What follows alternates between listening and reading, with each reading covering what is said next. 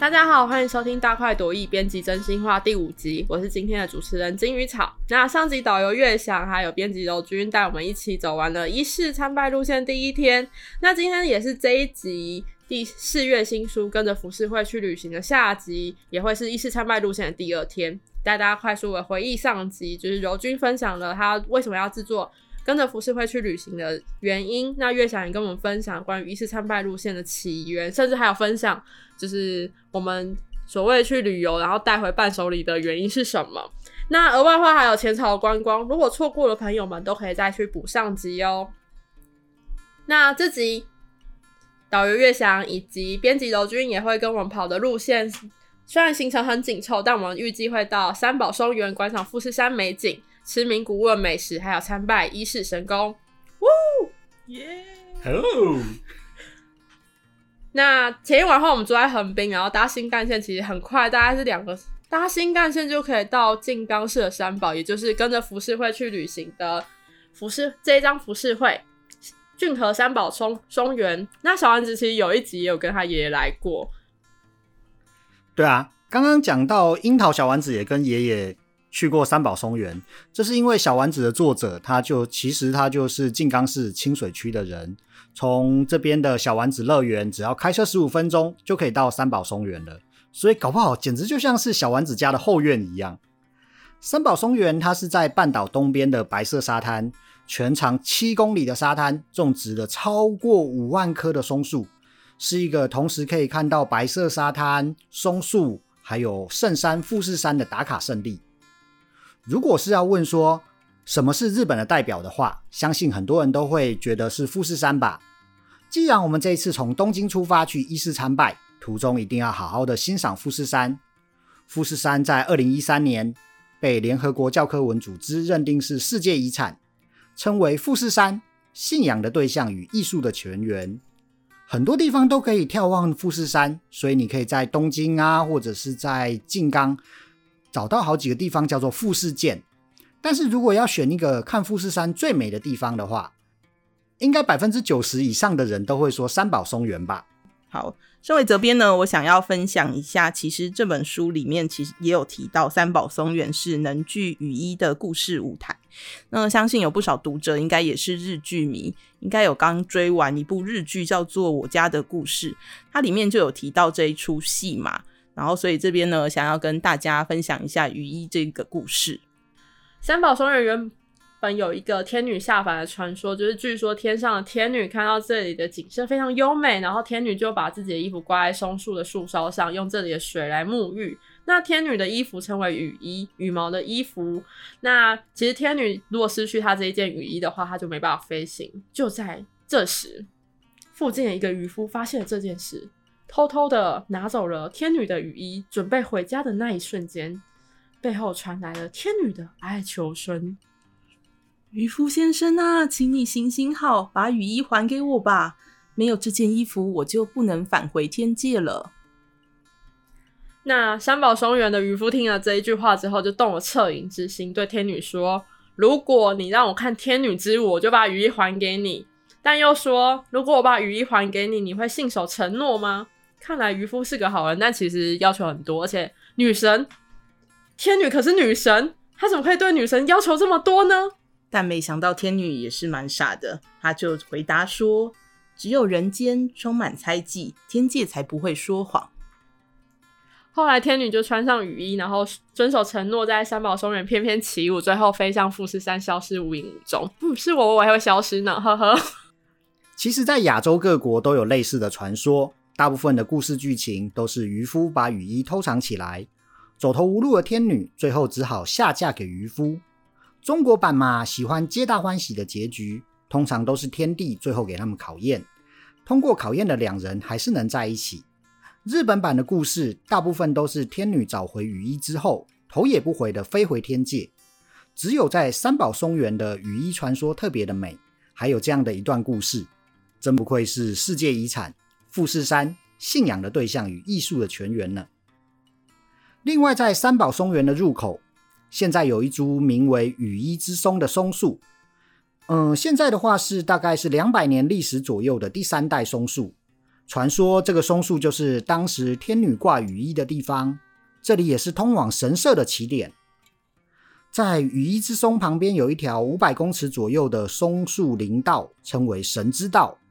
在林道的尽头有一座玉穗神社，听说这里可以保佑夫妇圆满。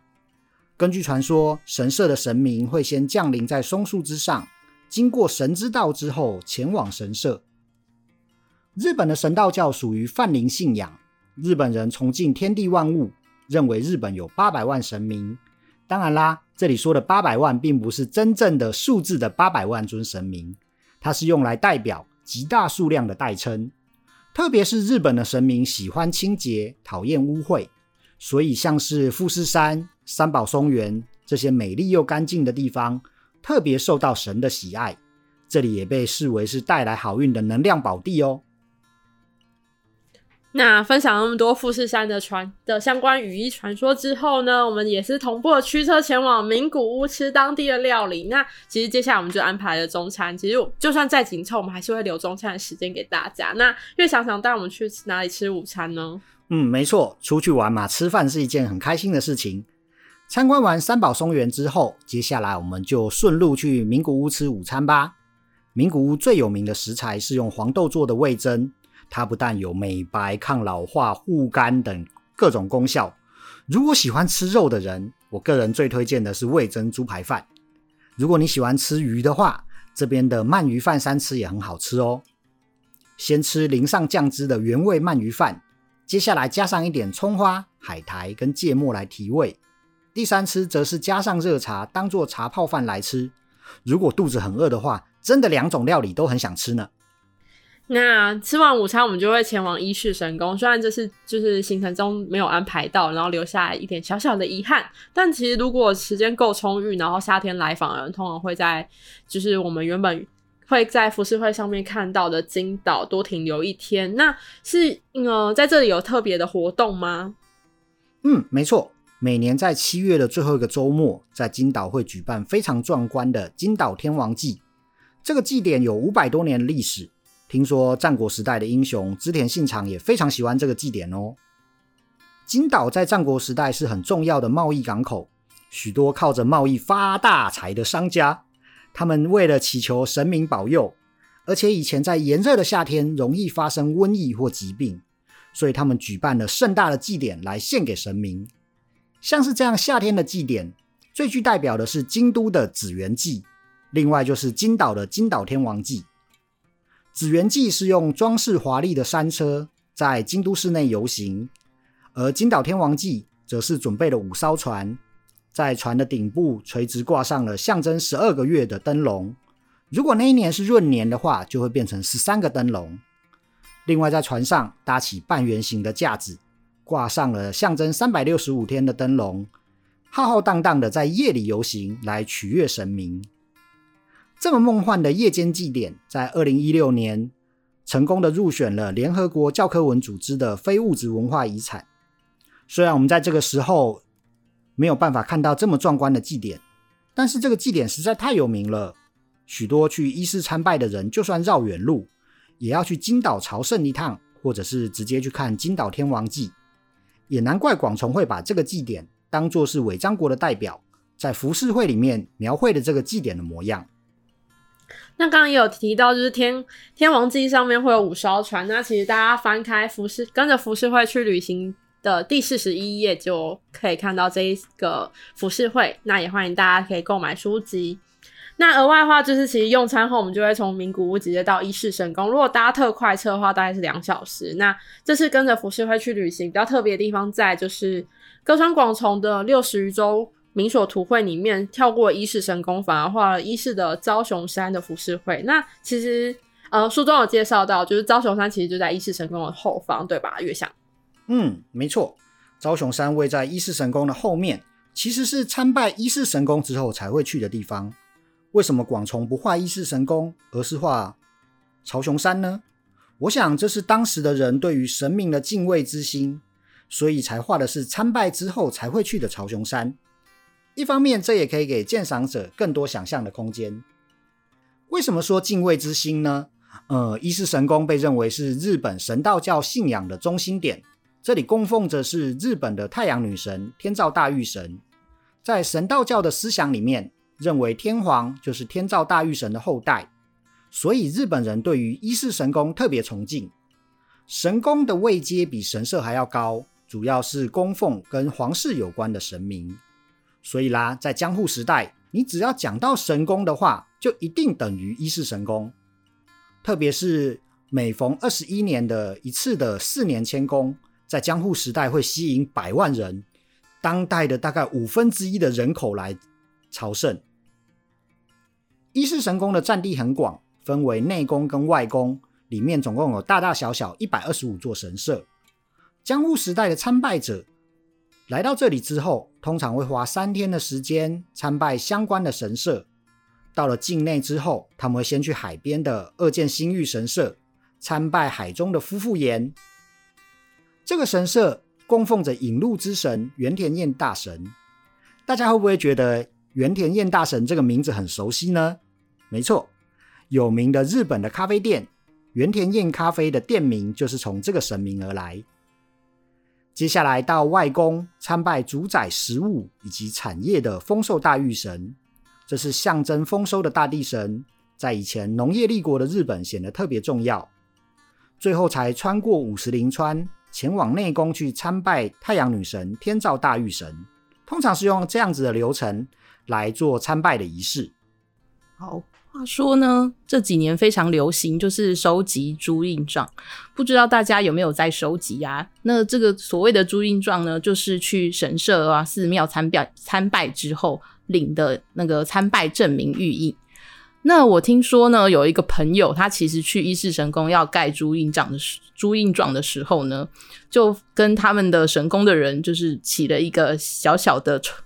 争执就是呢，讲来讲去，发现神社的人竟然要他买一本新的朱印账。那请问月翔，这是什么样的状况呢？嗯，首先那个朋友就是我本人，但是我并没有跟神社的人起冲突，就是造谣，这是造谣假新闻，这样不行，我们要防治假新闻。不过呢，呃，去到伊势神宫的时候，大家要特别注意一下，呃，当时神社的人希望我买一本新的朱印账。因为伊势神宫是日本所有神宫的顶点，所以他们认为必须要让伊势神宫的朱印摆在第一张才可以。所以大家如果去伊势神宫的话，最好准备一本新的朱印帐来拜领朱印比较好哦。特别在江户时代，呃，其实在以前神道教跟佛教的关系很密切，一直到明治时代的时候，政府发布了神佛分离令，才变成现在的神道教是神社。佛教是寺庙，所以在以前两者混合在一起的时代的时候，江户时代的参拜者先去伊势神宫参拜外宫、内宫的天照大御神之后，最后再到伊势神宫东北方的朝雄山金刚正寺来这边参拜佛教的虚空藏菩萨。而且啊，以前的人好不容易有正当理由可以离开自己的居所，来到伊势神宫朝圣。所以很多的人还会继续前往京都、大阪，甚至一路跑到广岛的宫岛，甚至去北路继续朝圣，绕一大圈。有些人花两个月才回到江户呢。好，听起来就是百年前的江户人也很懂玩乐，就是一旦离开了自己的住所之后，就开始自由放飞。那也难怪，就是歌川广重他要在完成东海道五十三次的数年之后，又画了六十余周名所图绘。那不晓得这两集就是跟着浮世绘去旅行，有没有激起大家更想要去日本玩的冲动呢？那其实，在去可以去玩日本之前，其实大家可以先购买就是大块出版的这一本《跟着浮世绘去旅行》，过过干瘾。今天很感谢战国导游兼通译案内史月翔，还有编辑柔君带我们一起游日本。那大块文化接下来也将出版更多跟日本相关的书籍六月还有从名城读日本史欢迎大家持续的追踪大块文化的粉砖哟谢谢大家耶！